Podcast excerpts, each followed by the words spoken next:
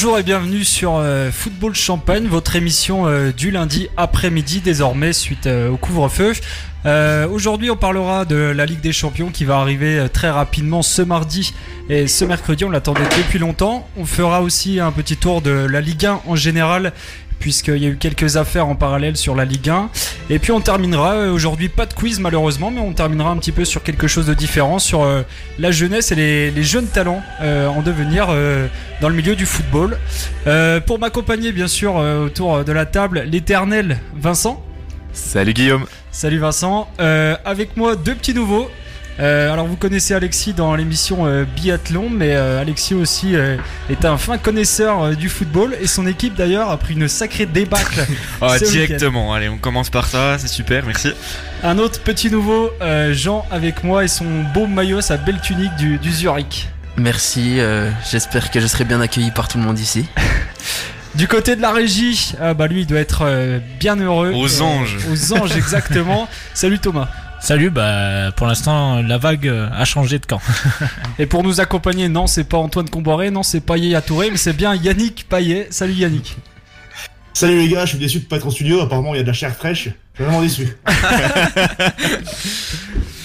Bon, parlons un petit peu de, des grands événements à venir. On l'attendait depuis longtemps. Euh, l'an dernier, elle s'est passée euh, différemment, c'est-à-dire qu'il y a eu ce, Final 8, mais les huitièmes de finale avaient bien eu lieu l'an dernier en match aller-retour. Cette année, bah, ce sera à huis clos bien sûr, mais il y a des gros matchs en perspective, euh, et notamment ce remake un peu du, entre le, Paris Saint-Germain et le FC Barcelone.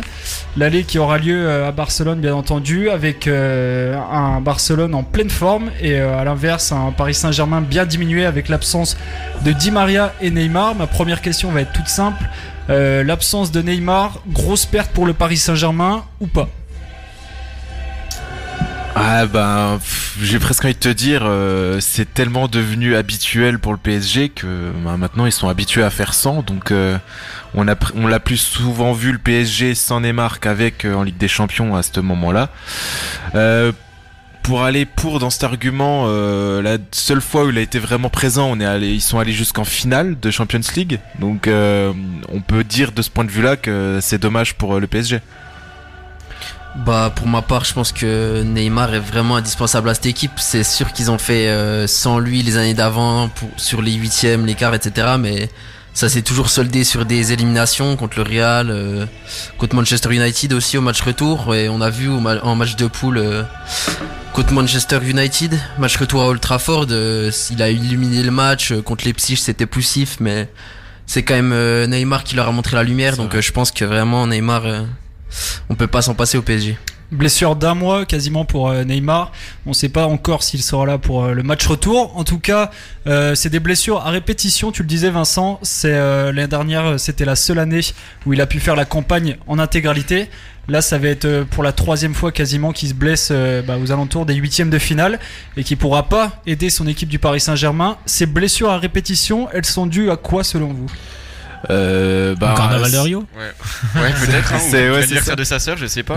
on, met souvent son hygiène de vie euh, en avant et lui-même assume qu'il aime sortir, faire la fête, parfois veiller tard et que et que bah forcément il assume derrière. Bon bah il assume moyennement, mais Ouais, il y a, y a, une part, d'une part ça, et puis moi j'ai regardé un petit peu ses blessures. C'est souvent octobre, novembre, janvier, février, et c'est depuis qu'il est à Paris. Est-ce que alors c'est vraiment une supposition ça, mais est-ce que le climat joue un petit peu aussi? Est-ce qu'il vit mal les hivers parisiens par rapport aux hivers de Barcelone, puisque c'est ça coïncide aussi avec un peu ça? Moi personnellement sur cette blessure, euh, j'en veux plutôt au staff du PSG, parce que je pense que le faire jouer contre Caen c'était pas c'était pas indispensable. Euh, c'est la Coupe de France, il a quand même des, des grands des grands joueurs dans l'effectif. Je sais pas, Mbappé aurait pu commencer titulaire. On sait que c'est pas le même poste, mais moi personnellement sur cette blessure, j'en mets une grande une bonne partie sur le staff du PSG qui pour moi Neymar devait pas forcément jouer ce match. Si tu le mettais pas à Caen, il était hors de forme parce qu'il avait pas beaucoup joué il avait pas beaucoup joué avant, je suis d'accord. Mais bon, après, as, je sais pas, t'avais Nice par exemple ce week-end. Euh, c'est quand même un bon entraînement avant un match de Ligue des Champions. Euh, ouais, je sais pas, je, suis sceptique sur cette, sur cette titularisation à Caen. Ouais. Yannick, pour toi, c'est dû à la fermeture des boîtes de nuit en France? Non, je suis d'accord avec le, nouveau chroniqueur. Là. Déjà, il y a une faute professionnelle du staff. Qu'est-ce qu'on va l'aligner là Michel Dornano à, ah mois de février, gris ou, c'est des températures sibériennes. Euh, qu'est-ce qu'on va aligner sur un match euh, pareil alors qu'une semaine après, on a on a huitième de finale de Ligue des Champions? C'est toujours pareil, c'est toujours mois de février parce que c'est toujours là qu'on qui se fait découper en Coupe de France. Donc il y a une erreur du staff, oui. C'est vrai.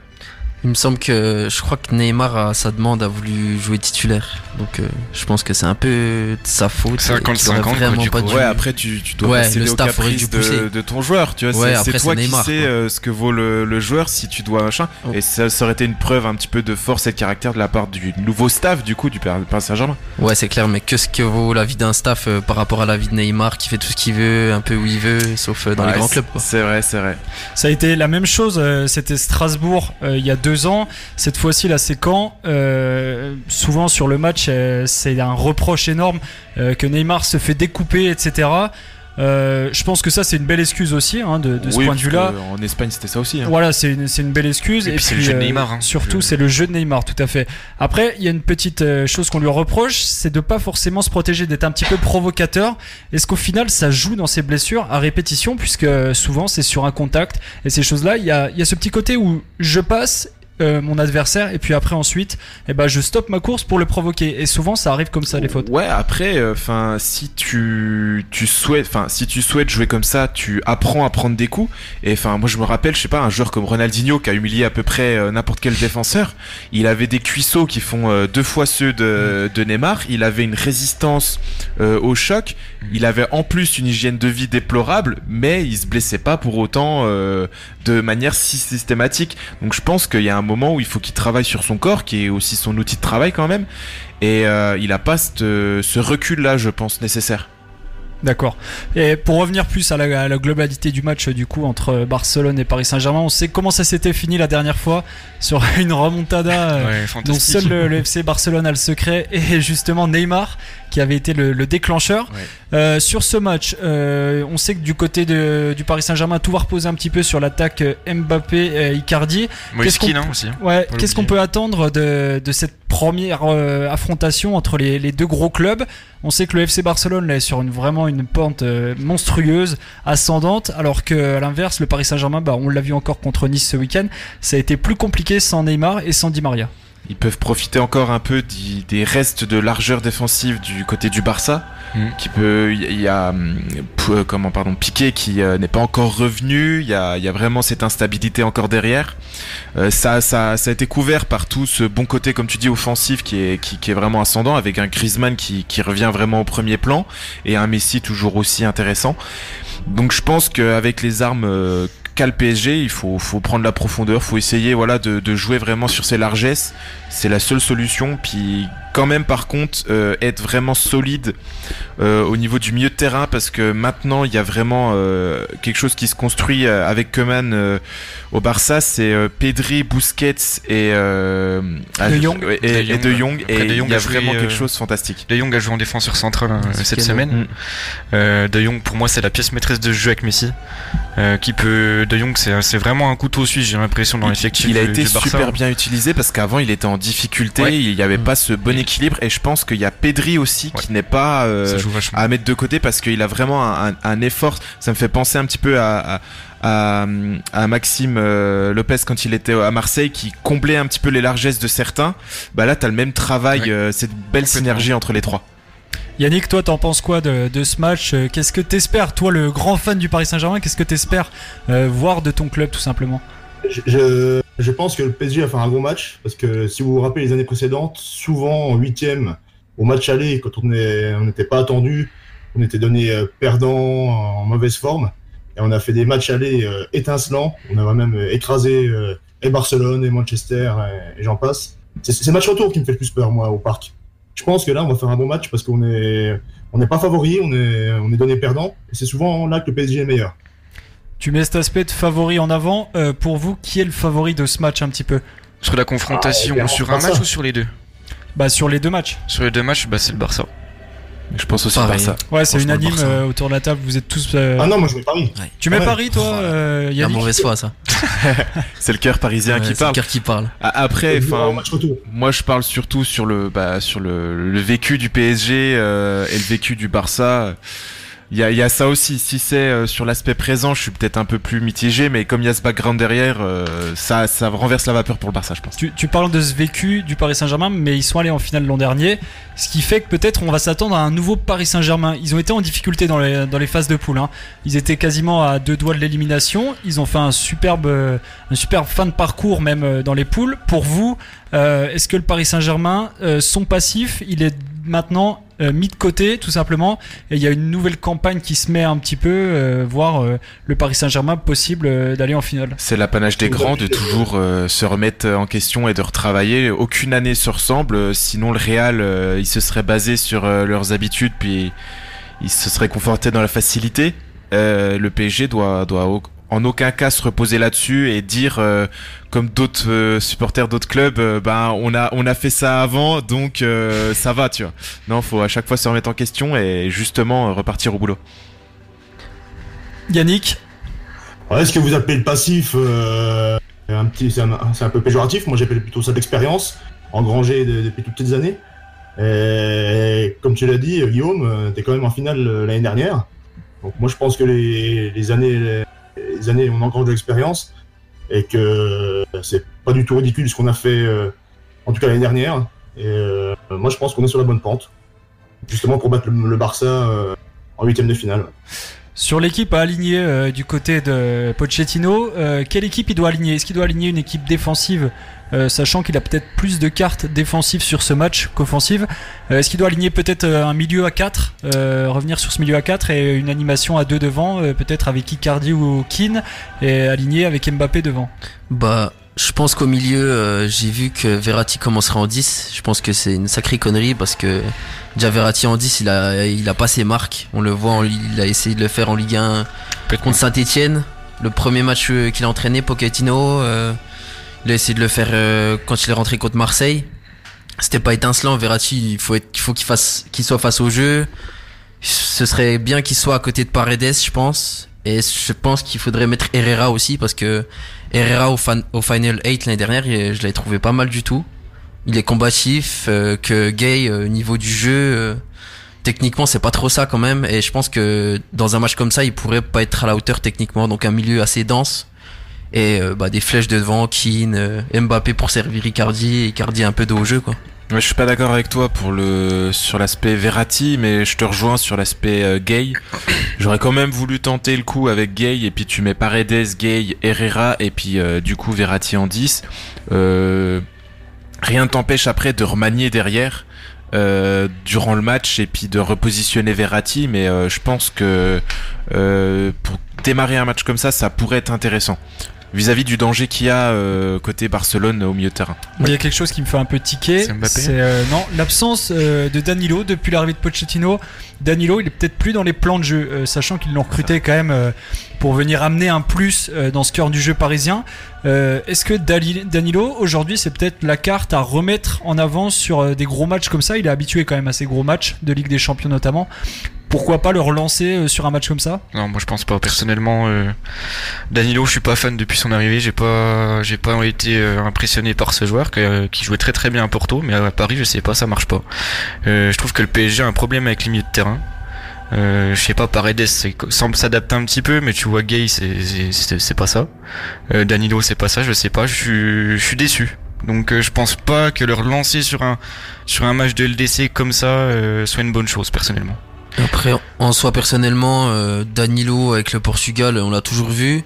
Avec côté de William Carvalho, ça se passe bien, mais comme William Carvalho, c'est pas vraiment un joueur qui a explosé au plan, du club. Donc, euh, je pense que c'est des, des joueurs qui ont leur limite. Que Paredes, tu vois, au niveau de la passe, c'est quand même un joueur qui s'est cassé des lignes.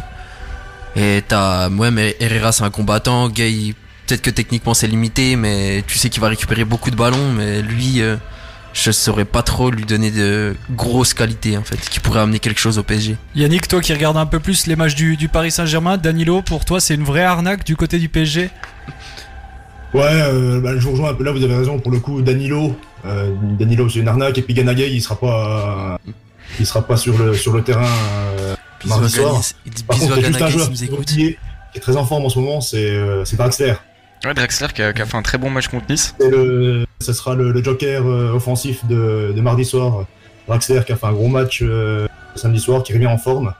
Et devant avec Mbappé et Icardi, je pense que ça peut faire mal au Barça justement avec les, largesses de la défense barcelonaise. Ouais, Draxler qui est en forme, qui avait marqué d'ailleurs lors de la dernière confrontation entre les deux équipes au match aller.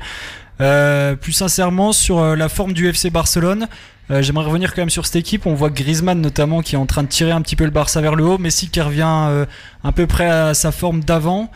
Euh, le Frankie de Jong aussi au milieu de terrain qui euh, commence hein. à être euh, vraiment le couteau suisse comme tu l'appelais. Et puis par contre, il y a ces petites largesses derrière. Souvent, on l'a vu encore à Séville cette semaine en coupe. Est-ce que c'est notamment à Mbappé d'aller peut-être taquiner cette défense centrale qui semble quand même bien faible? Et du coup, Mbappé, vous, vous, les pionner, oui.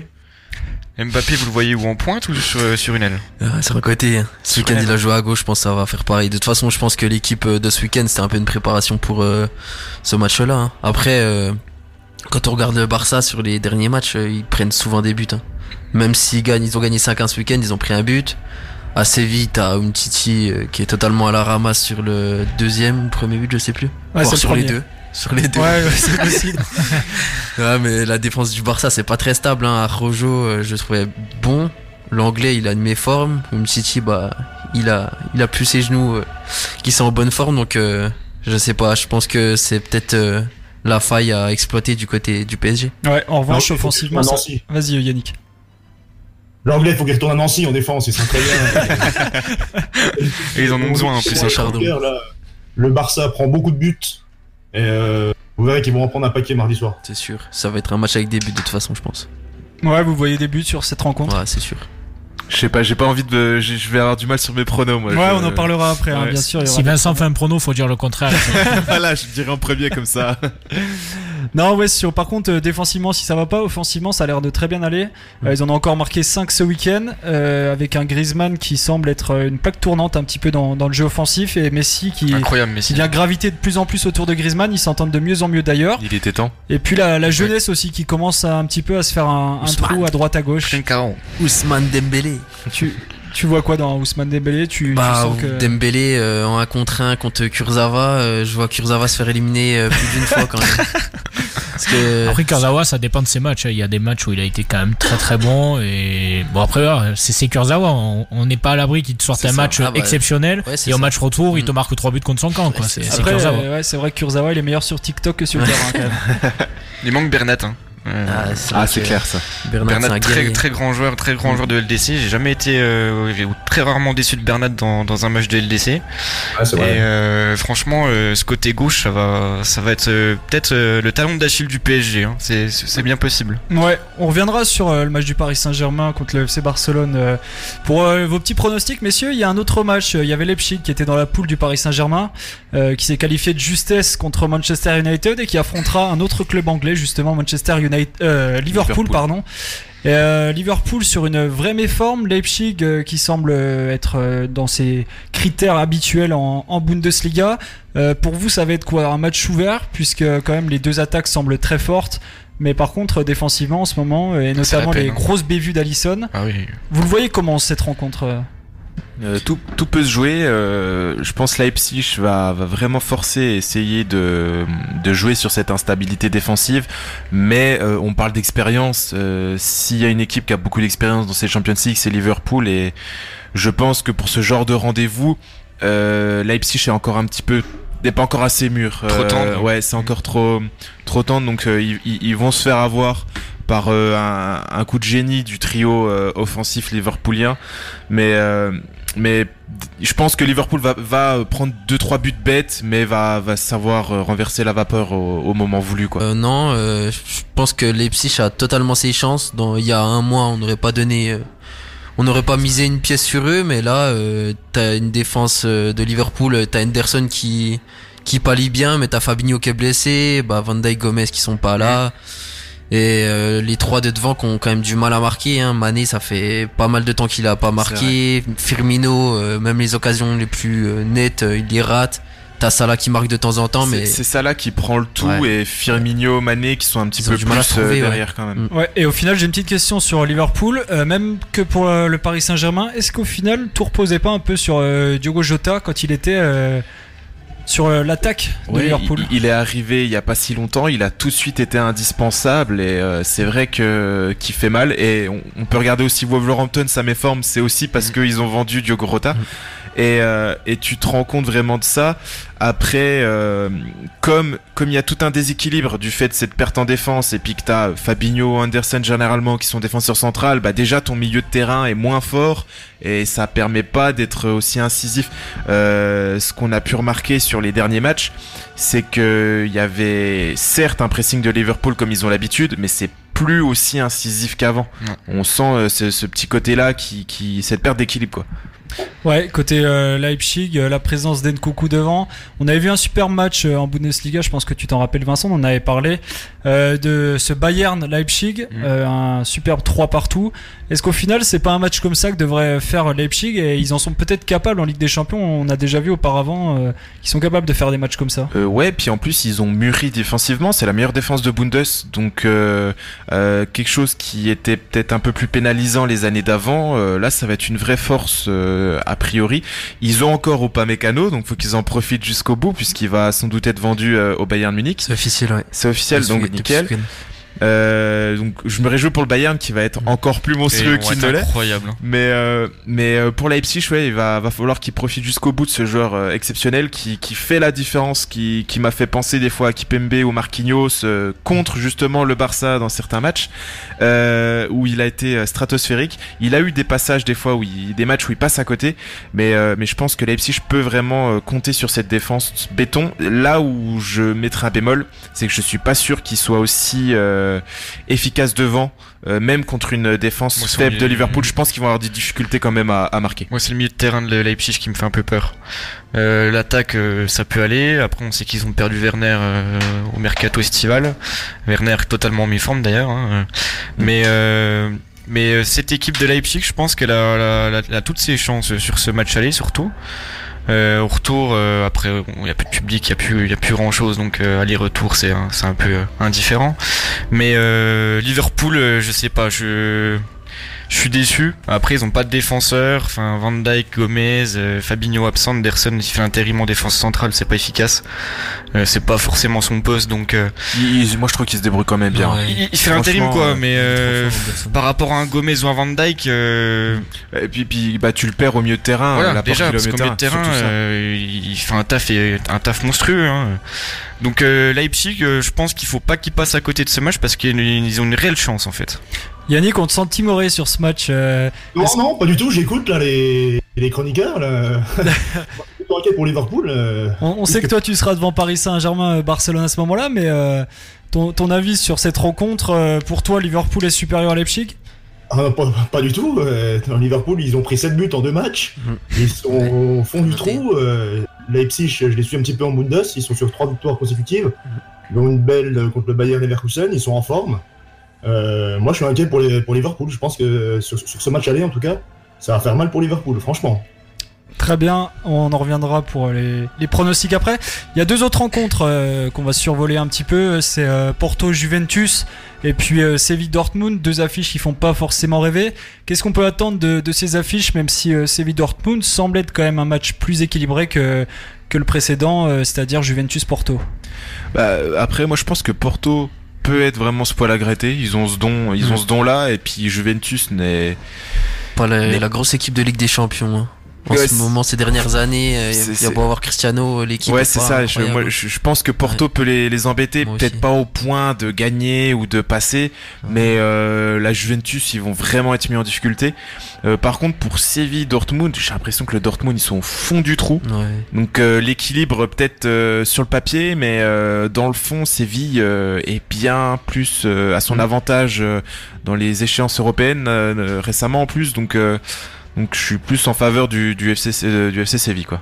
Ça fait longtemps qu'on n'a pas revu Séville euh, à ce niveau-là en Ligue des Champions. Ils sont habitués à jouer la Ligue Europa. Euh, son match contre Manchester United, c'était quand? C'était en 2018 ou 2019 2-3 ans, me semble-t-il, dans tous les cas. Euh, ouais, c'est Ben Yedder, je crois, qui en plus. Ouais, c'est ça. Fait un super match. C'est vrai qu'on n'a pas l'habitude de revoir Séville en Ligue des Champions. Est-ce que pour eux, ça peut être un objectif? Non, peut-être pas cette année, parce qu'il y a peut-être plus fort sur le papier.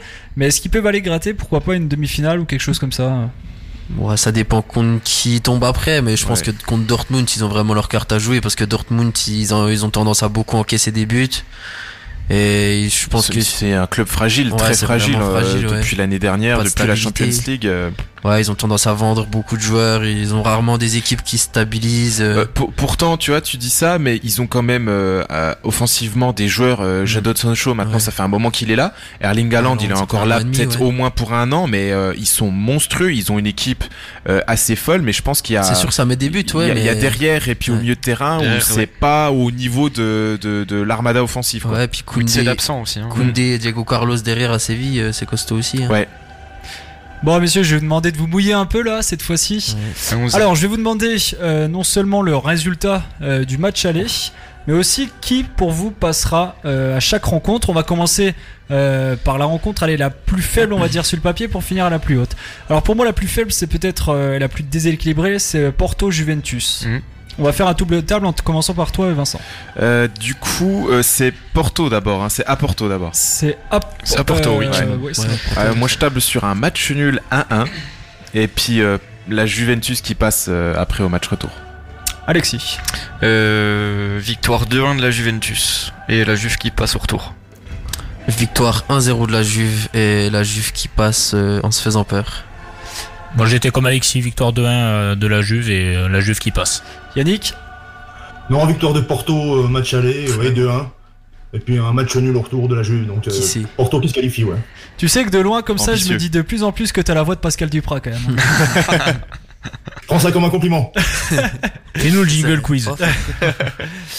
Autre rencontre euh, Dortmund-Séville qui semble équilibrée ou pas? Moi je pense que Dortmund va prendre l'eau. Euh, ils vont prendre un petit 3-0 au match aller. Ah oui. Et euh, ils vont essayer de se réveiller euh, au match retour et ils vont taper un nul, je pense, mais ils passeront pas. Alexis. 2-0 Séville, qualification de Dortmund. 2-1 Séville au Signal Iduna Park et bah, qualification de Séville.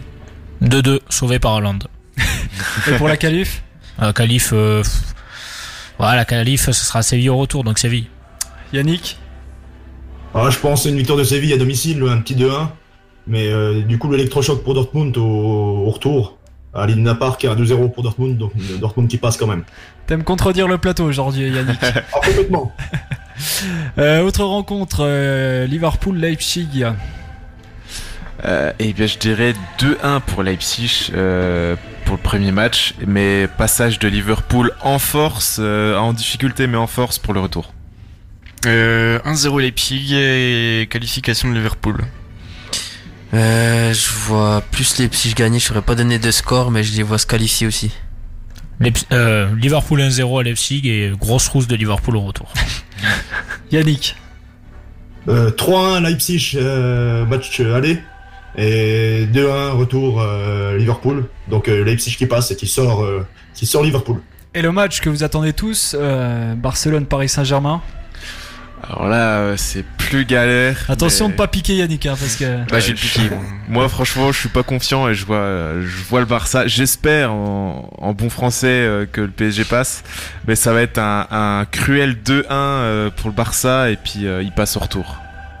3-1 pour le Barça à l'aller et qualification de Barcelone. Pareil. Exactement pareil Caminard.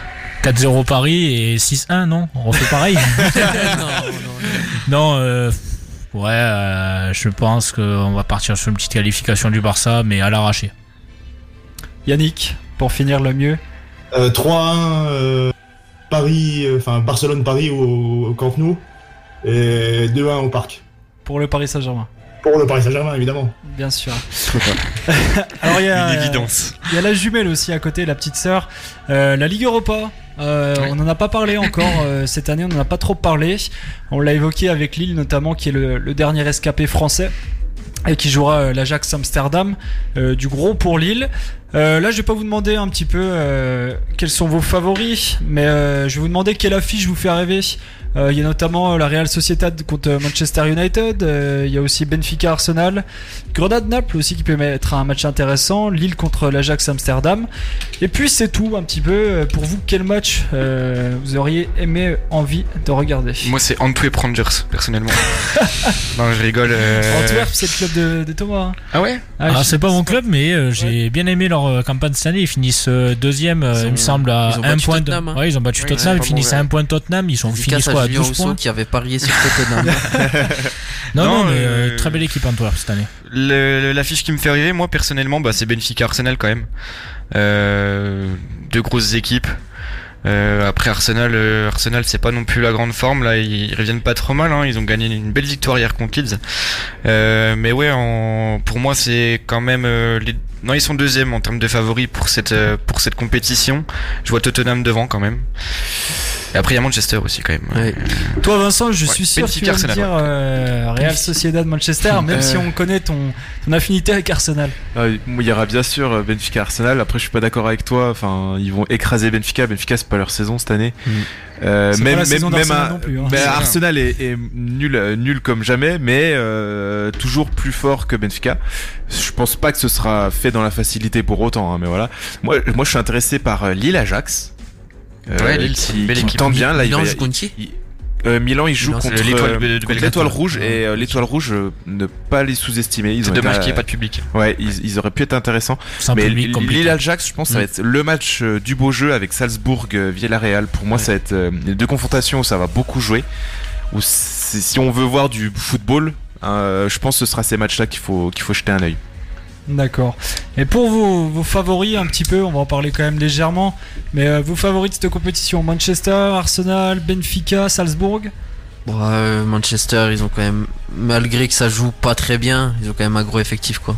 Milan aussi, hein. Milan aussi moi je table surtout sur Milan. L'effet Zlatan euh, en Coupe d'Europe, est-ce qu'il va renverser un coup la vapeur et enfin gagner une Coupe d'Europe? Ça pourrait être. Il y a Leicester aussi hein, cette saison qui est, euh, qui est en Europa League. Ouais, mais ils auront trop de d'échéances importantes et euh, il y a un moment qui passe, il y a un moment où ils vont se faire avoir. Après le championnat pour eux, là où ils sont placés, ils sont ils sont pas mal. Hein, niveau, je pense que niveau objectif cette année, Leicester ils sont vraiment pas trop mal. Ils peuvent pas se relâcher. Zlatan il a gagné l'Europa League, non?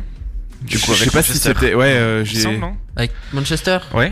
Il, était déjà là. Il était, déjà là en 2016. Mourinho, oui, c'est Mourinho qui l'apprend. Euh. Ouais. Euh, Tottenham. Après, Tottenham contre Wolverhampton. Euh, Wolverhampton, c'est pas dégueu non plus. Hein. Mm. C'est l'année dernière, ça a fait une grosse campagne en Europa League. Cette année, c'est pas trop mauvais non plus.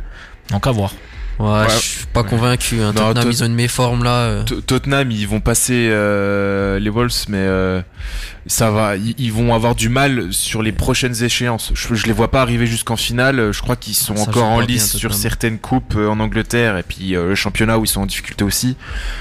Euh, ils, vont pas être beaux à voir, mais euh, faudra compter sur eux. Leicester, ils vont déjà se faire avoir par Slavia, je pense. Parce que Slavia, euh, même Slavia, je les ai vus en, c'était en Champions League, je crois, l'année dernière. Ils étaient super dangereux. Enfin, ils étaient ah, super intéressants à voir. Oui, je pense. Mm. C'était contre les Donc, donc toujours des équipes à se méfier, surtout en Europa League. Mm. Mais ouais, trois favoris Milan, Manchester et Arsenal.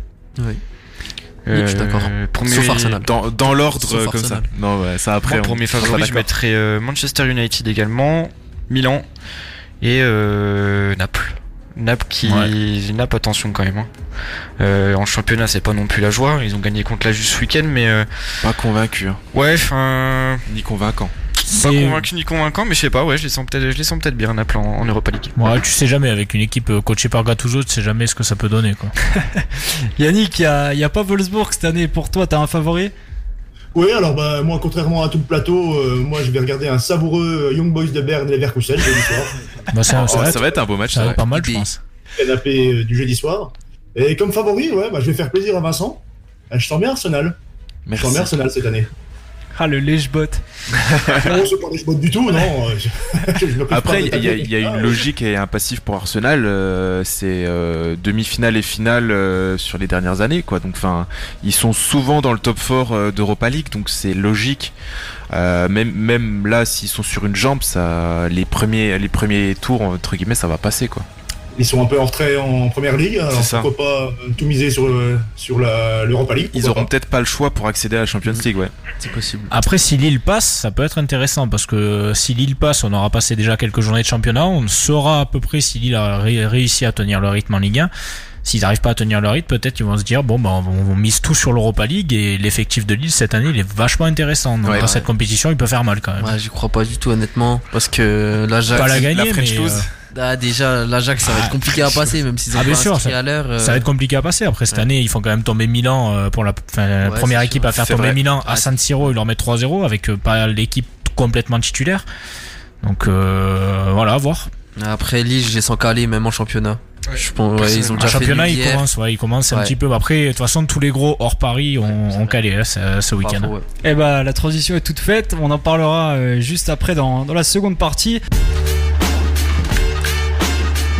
De retour sur Football Champagne pour euh, la deuxième partie de l'émission, euh, une seconde partie consacrée essentiellement euh, à la Ligue 1 et notamment d'ailleurs sur les, les résultats de ce week-end. devant, ça a un petit peu bougé. Le Paris Saint-Germain qui a gratté une place, Lille qui a perdu du terrain sur le Paris Saint-Germain et Lyon, le grand perdant de, de ce week-end avec sa belle défaite, si je puis dire, contre Montpellier. Et il y en a un qui sourit là-bas derrière son, son, son micro-régie, tout simplement, et qui a dû exulter devant le magnifique but de Savanier de la tête. Savanier se réveille enfin. Je, si j'avais eu du temps, j'aurais pu faire une très belle palmaronda sur euh, Savanier. Pour une fois, je l'aurais pas clashé. Mais euh, non, euh, bah écoute, que dire de cette victoire Franchement, là, voilà, enfin, enfin, on a été solide défensivement.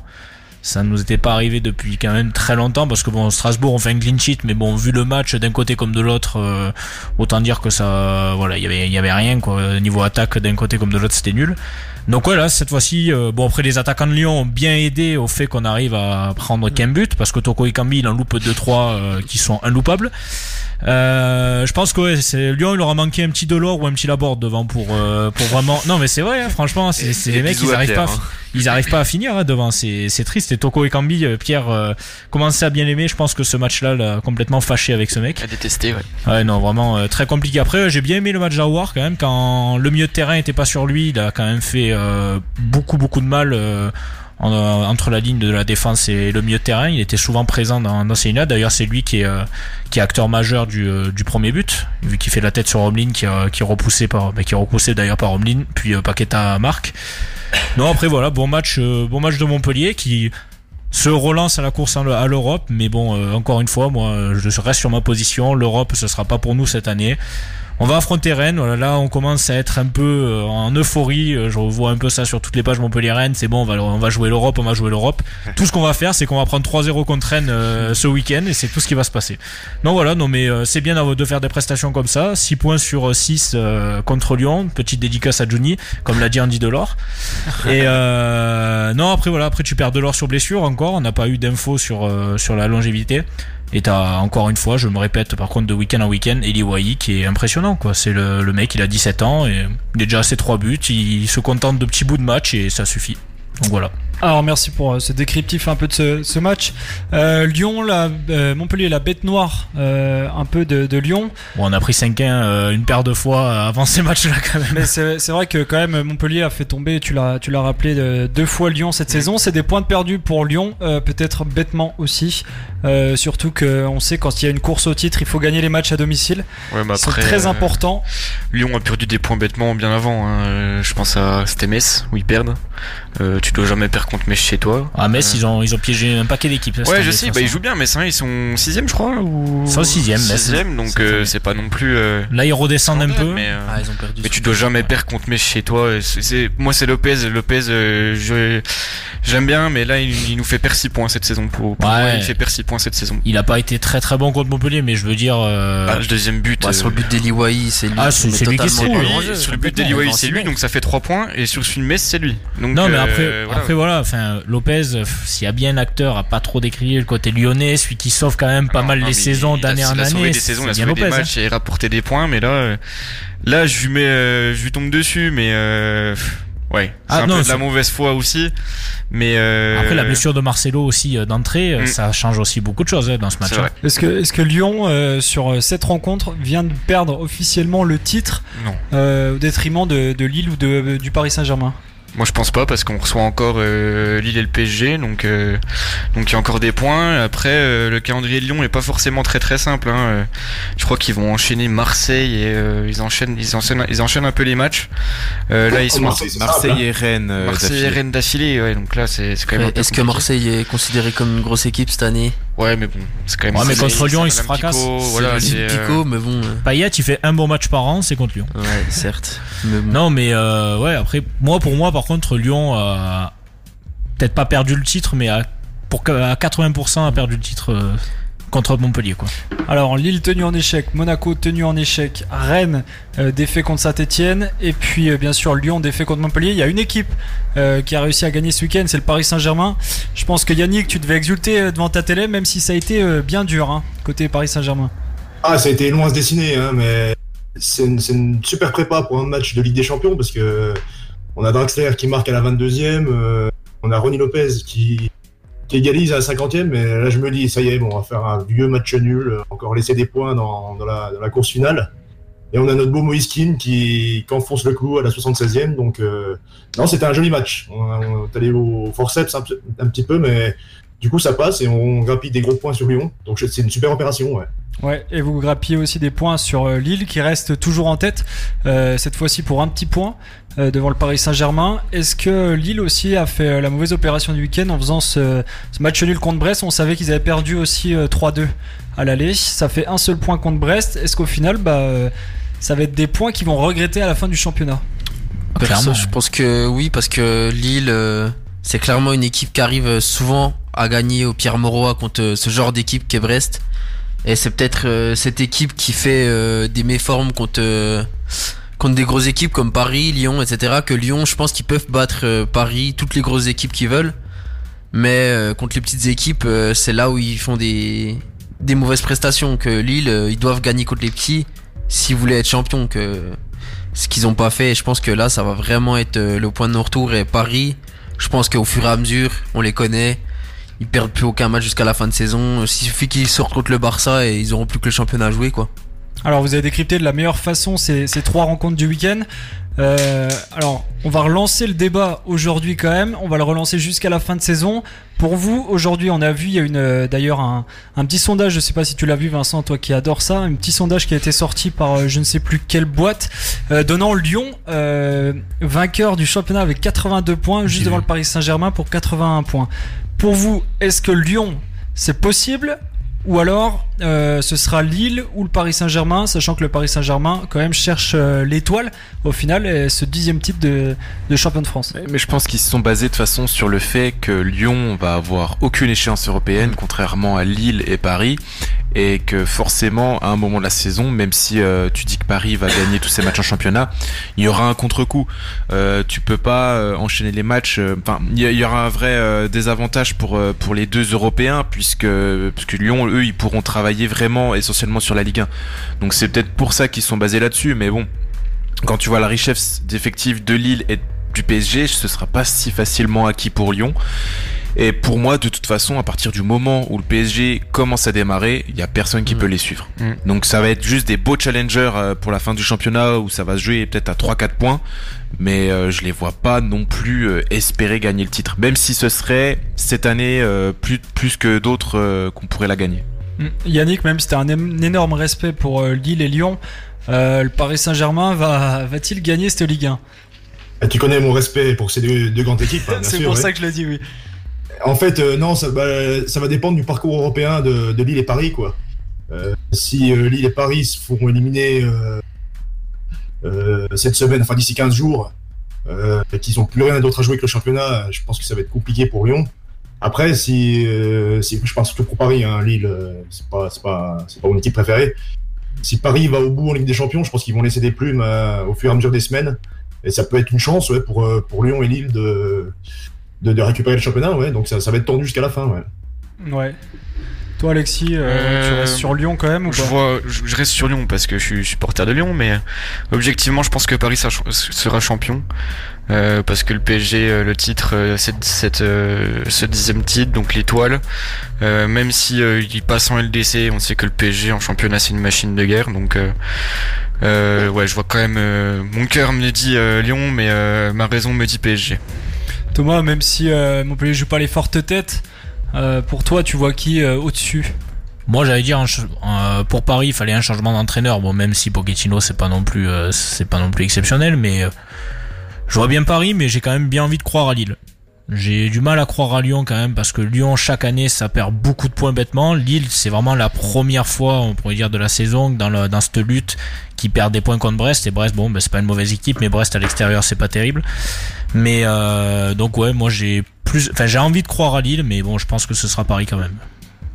Très bien. Euh, un dernier mot sur ça Vous avez euh, non c'est tout bon. Eh ben on va partir sur une équipe plus de milieu de tableau, Reims. Reims qui a fait une lettre ouverte cette semaine pour abaisser ses salaires, me semble-t-il, de 2-3 000 euros par joueur. Les salaires médians sont de 28 000 euros à peu près du côté de Reims. Euh, ça va être un gain d'argent, notamment pour payer les salariés du club. Pour vous, est-ce euh, une bonne chose? Est-ce que les autres clubs devraient un petit peu euh, prendre exemple, et notamment les, les grosses écuries ou pas? Il y a déjà d'autres clubs qui le font. Hein. Montpellier le fait aussi. Montpellier a baissé, avait baissé déjà tous ses salaires lors de la première crise et a re-baissé tous les salaires lors de la deuxième. Donc il y a déjà il y a déjà quelques clubs qui le font. Il y en a pas beaucoup. Ce serait bien que oui, comme tu disais, que tous les clubs s'y mettent un peu. Après voilà, t'en as qui veulent pas. On avait vu du côté de Paris où c'était Navas qui avait parlé, qui avait dit qu'il voulait pas du tout baisser son salaire, que c'était pas normal qu'on lui baisse son salaire. Donc euh, voilà, après euh, on connaît un peu l'égoïsme aussi de certaines stars dans, dans notre championnat, donc euh, à voir, mais ça serait bien. Après, sur le court terme, c'est intéressant. Et euh, tu parles de stars, ben, euh, alors pas la Ligue 1, mais en, en Bundesliga, t'as le Bayern Munich où ils ont tous accepté. Ah, mais je parle de, certaines stars de notre championnat. Ouais, ouais. Je parle pas. Donc après, c'est c'est du fait de chaque personnalité, chaque personne, chaque club, toi, chacun fait un peu son son tatouin. Il y a des clubs qui ont plus ou moins besoin de ça. Euh, je pense pas que le PSG va mourir demain s'ils le font pas. Donc c'est pas c'est pas très grave. Et puis au vu de ce qu'ils payent en taxes euh, et en impôts, c'est pas plus mal pour nous vu que ça nous fait générer de l'argent euh, pour l'État. Mais pour les petits clubs de moyenne envergure, c'est peut-être vital. notamment, je pense à Saint-Étienne. Mais euh, eux, Saint-Etienne, ils ont déjà un salary cap de base, donc c'était peut-être aussi en prévision d'assainir ça. On en parlera juste après du salary cap. Je pense que les clubs qui sont plus familiaux, on va dire, les, les petits clubs bah, comme Reims par exemple, comme Montpellier, ce sera plus facile de le faire parce que les joueurs sont peut-être plus identifiés au maillot que les joueurs comme les joueurs comme euh, ceux du PSG qui peuvent clamer au effort leur amour pour le le club sur les réseaux sociaux euh, devant les supporters alors qu'on sait très bien que s'ils ont une meilleure offre euh, celle d'un autre club, ils iront ailleurs. Quoi. Après, euh, je sais pas où ça en est pour le PSG. Ça se trouve, il y a des joueurs qui sont enclins à le faire, euh, de très bon cœur, parce qu'il y a aussi des, quand même des enfants de, de là-bas. Tu regardes Kipembe, Mbappé, ils sont quand même identifiés PSG. Tu vois, on peut pas. Mbappé, je suis pas vraiment sûr. Faut, faut, pas non plus leur jeter la pierre. Et puis. Euh... Après, je parle pas de tout l'effectif. Hein. Ouais. Mm. Non. Et, et puis, franchement, c'est c'est pas à cause des joueurs que il y a ce problème-là actuellement. C'est eux qui vont payer une grosse part des pots cassés, alors que c'est pas eux qui sont euh, euh, les décisionnaires pour euh, tous les mauvais choix qu'il y a eu en amont. Donc c'est, il y a aussi, faut, faut même s'ils ont des salaires et une vie très agréable, faut pas non plus forcément s'attaquer à eux. Il y a d'autres chats à fouetter avant ça. Après c'est une question d'exemple aussi. Si t'as un club mm. comme Paris qui prend le mouvement, le gros club justement, comme ouais comme le Bayern. Voilà, c'est t'as un club comme ça qui prend le mouvement, tu dis que peut-être en Ligue 1, bah, les autres, bah, si Lille, après je sais pas vraiment comment ça se passe. Mais voilà, mais si t'as un club comme ça qui te prend qui prend l'exemple, je pense que les autres clubs peuvent suivre derrière. Si tu dis Paris le fait, bah pourquoi, pourquoi on pourrait pas le faire nous aussi C'est ça. Ouais, les joueurs sont influencés par euh, les autres joueurs. Hein. Ils se regardent entre eux, ils voient ce qu'ils font. voilà, complètement. Les plus petits clubs regarderont ce que font les plus les plus gros. Alors que Montpellier et Reims, ils le font, bah la Ligue 1 en a rien à faire. Quoi. Montpellier et Reims le font. Si Neymar clame euh, qui va baisser son salaire pour le bien du PSG, pour le bien des salariés, etc peut-être que ça va donner des idées à certains et humainement ils vont penser que ce serait bien de baisser leur salaire. Ouais, aujourd'hui, malgré les aides de l'État, les pertes sont quand même colossales. Euh, dans chaque club. Et puis euh, surtout, euh, ces, baisses de salaire peuvent permettre aussi de compenser bah, les, huis clos tout simplement, puisqu'il n'y a plus de, de rentrée d'argent de des billetteries tout simplement. Et aujourd'hui, on reparle un petit peu de ce salary cap. Alors voilà, Vincent, t'en as parlé tout à l'heure. On sait qu'il a imposé en NBA, il me semble. Euh, MLS, Cap. Ouais, c'est ça. À Saint-Etienne. et bah justement, tu, parlais de Saint-Etienne, je voulais te contrer un peu là-dessus. Il est plus aujourd'hui à Saint-Etienne. Ah d'accord, depuis, euh, depuis deux ans. Depuis l'arrivée des M Villa, tout ça, qui ont fait un peu sauter ce, ce salary cap, puisqu'il était plafonné, me semble-t-il, à 120 000 euros. Par mois euh, Par mois, ouais. C'était Stéphane Ruffier, je crois, qui était le, avec euh, Loïc Perrin. Ils étaient les deux plafonnés à 120 000 euros. Est-ce qu'aujourd'hui, euh, on doit travailler là-dessus, la Ligue 1 doit travailler sur euh, le salary cap ou alors euh, est-ce que ça peut être vraiment un frein sur la période des transferts et, et justement ne pas permettre de voir des joueurs comme Neymar, euh, Mbappé et autres en France Ça dépend si on voit sur du court terme ou du long terme. Sur le court terme, c'est une solution pour vraiment parer à cette crise actuelle, mais sur le long terme, et euh, c'est peut-être là où, la question se pose, parce qu'il y a par exemple le patron de, de la fédération allemande qui a aussi appuyé pour qu'en Europe il se fasse un salary cap, il y a Seferin aussi qui en a parlé, et là par contre la question est différente. Si c'est uniquement la Ligue 1 qui le fait, euh, pour du moyen long terme. Ils vont se Alors ah ils se font, ils, se, mettent des bâtons dans les roues parce que c'est voilà, c'est comme le système fiscal euh, européen où il y a des gros déséquilibres. Pour nos auditeurs, tu peux peut-être rappeler ce qu'est le salary cap simplement. Euh, bah, c'est un plafond de salaire mensuel ou annuel pour alors, ça s'est instauré aux États-Unis au départ, euh, et comme tu en as parlé euh, en NBA. Alors, c'était d'abord, euh, avant que ce soit pour un équilibre financier, c'était pour un équilibre et davantage d'intérêt sportif. Mmh. C'est-à-dire qu'il n'y avait pas mmh. un super champion qui prenait tout, toute la part du gâteau. Mmh. là, on l'utilise et on en parle plus, peut-être à tort, pour assainir des finances. Donc moi, pour ma part, je pense qu'il ne faut pas le faire et même sur un plan européen. Après, vous avez peut-être euh, d'autres euh, choses à dire. Personnellement, je pense que euh, le salary cap c'est intéressant, mais il faut que ce soit unifié sur le, sur le plan européen, parce que si on ne le fait qu'en Ligue 1, mm. on va arriver en Champions League, taper le Bayern Munich ou le Barça avec des joueurs avec des effectifs de fou malade, et vu que tu as un salary cap en Ligue 1, ben, tu pourras pas rivaliser. Donc soit c'est fait sur le plan européen, ça peut être bien. si c'est fait que sur le plan national, faut pas le faire. Je pense que ça se faisait un peu déjà au final dans les mœurs, dans les clubs pour tout le monde, sauf que le PSG, Manchester City sont arrivés et ils ont tapé fort. Du coup, euh, c'est ce qui a fait que les, les autres clubs ont dû s'aligner euh, pour donner les mêmes salaires, pour pas que leurs meilleurs joueurs partent euh, ailleurs. Je, suis pas d'accord, ça a toujours existé, même en 1960 avec mm. euh, Raymond Coppa au Real, il était euh, très très avantagé pour justement récupérer des talents comme ça. C'est des proportions moindres, ça peut mm. paraître dérisoire maintenant, parce que là on parle plus maintenant en dizaines, centaines de mm. millions d'euros sur plusieurs années, mais ça a toujours existé et pour moi, je pense que si tu mets un salary cap, euh, ça va entraîner d'autres dérives. Parce que du coup, euh, les clubs économisent sur les salaires, mhm. ou ils vont remettre l'argent sur les transferts. Parce qu'il y aura toujours des joueurs qui seront extrêmement importants et euh, qui auront ce, facteur X. Et, du coup, ouais, tout ça va être contrebalancé avec des, des transferts encore plus fous. Mhm.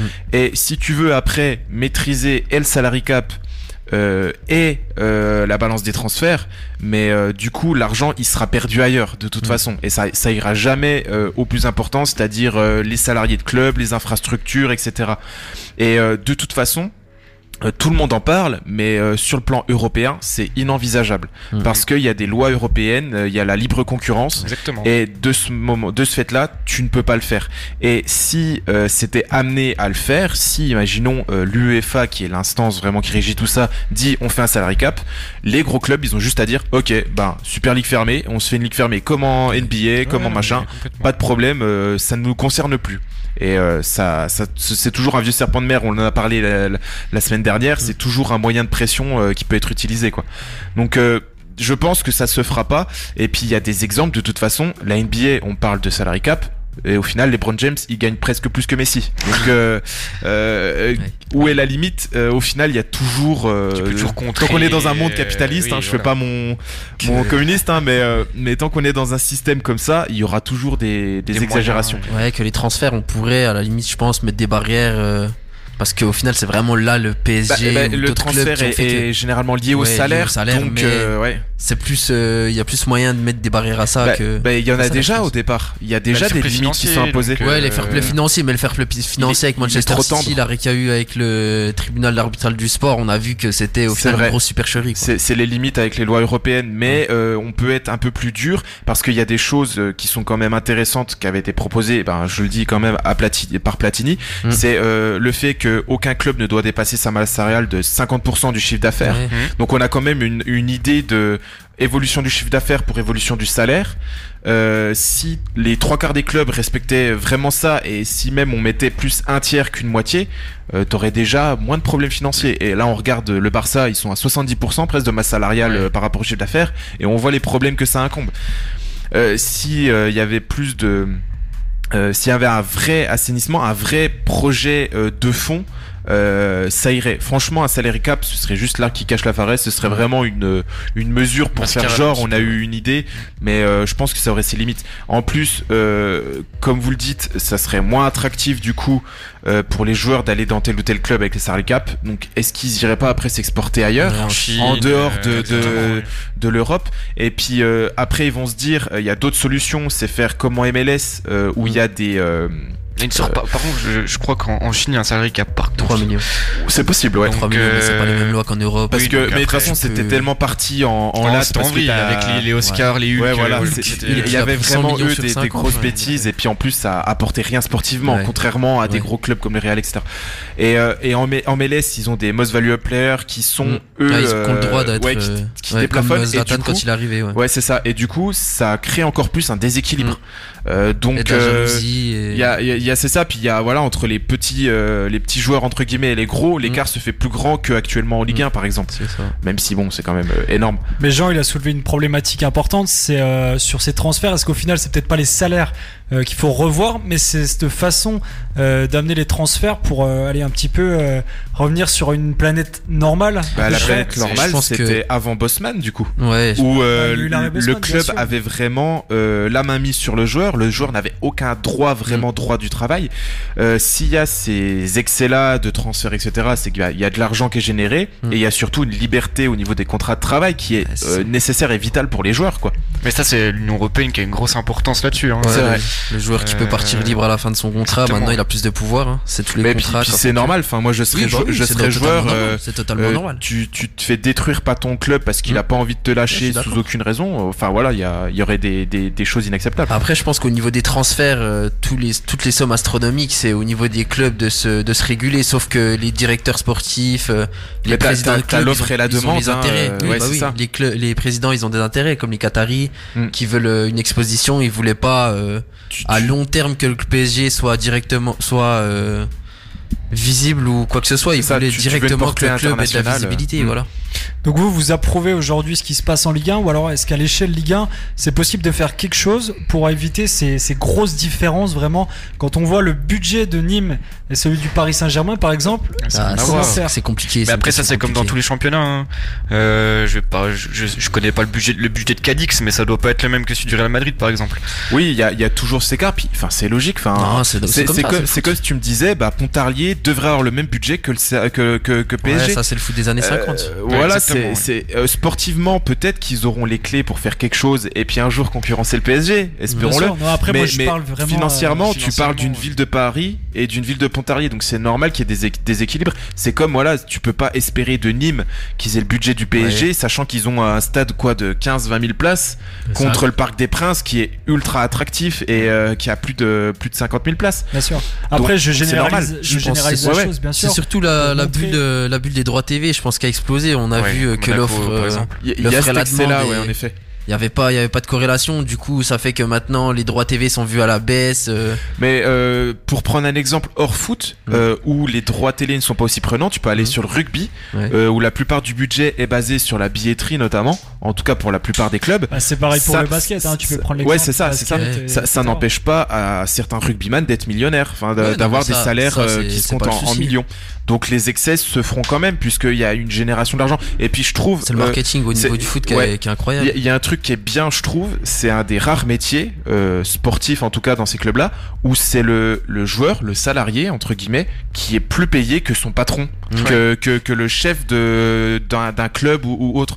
Et je trouve ça c'est quelque chose qu'il faut qu'il faut quand même mettre en avant, même si euh, on parle de somme folle. Je trouve c'est c'est un des rares cas où c'est le joueur qui a le contrôle sur son métier en fait, enfin en, en partie en tout cas avec son salaire etc. Donc je trouve c'est un c'est un bon point pour ça. Et les excès qu'il y a au foot, euh, c'est toutes les magouilles qu'il y a derrière en fait. Tu regardes euh, Barça, Juve qui font l'échange, Pjanic, euh, Arthur. Ah, on, parle de, euh, de, joueurs qui ont une valeur de quoi, de 40 ou 80 millions, je sais plus comment c'était. Et, et, ils sont ils sont juste échangés, ça a fait gonfler le chiffre d'affaires, ce qui permet après de, de, de, de, pouvoir ouvrir les vannes pour pour des salaires. Chiffre d'affaires, faire flop financier, c'était pour rentrer dans les cornes, c'est tout. Il y a, y a plein de choses qui sont c'est comme qui, sont folles. Celui de Marseille qui est parti à la Juventus là, il y a eu un échange. Ouais, ça c'est. C'était simplement pour les feuilles. Euh, il y a plein de choses ouais, dans les, dans les coulisses qui, qui, sont très mal faites avec de l'argent qui part un petit peu à volo. Et euh, tu, pour revenir à ce que tu disais au départ pour la Ligue 1, les moyens. Les moyens sont déjà mis en œuvre. On a euh, un des rares organes qui se fait dans les championnats nationaux, c'est l'ADNCG, mhm. qui fait très très bien son travail puisque la Ligue 1 Enfin, euh, moi, moi ça me fait tape sur les doigts. Des mais euh, par rapport aux autres clubs, ils font bien leur travail et les, les, deux seuls championnats, je trouve, où il y a une vraie, euh, où c'est, euh, c'est, il y a une finance saine entre guillemets, c'est la Bundesliga et la Ligue 1. Alors ça peut être mieux, hein, mais dans, dans le pire des cas qu'on a, ben la seule lueur d'espoir, c'est ce qui se fait en Allemagne et en Ligue 1, où les les finances, tout est un minimum contrôlé et on peut pas se permettre des excès.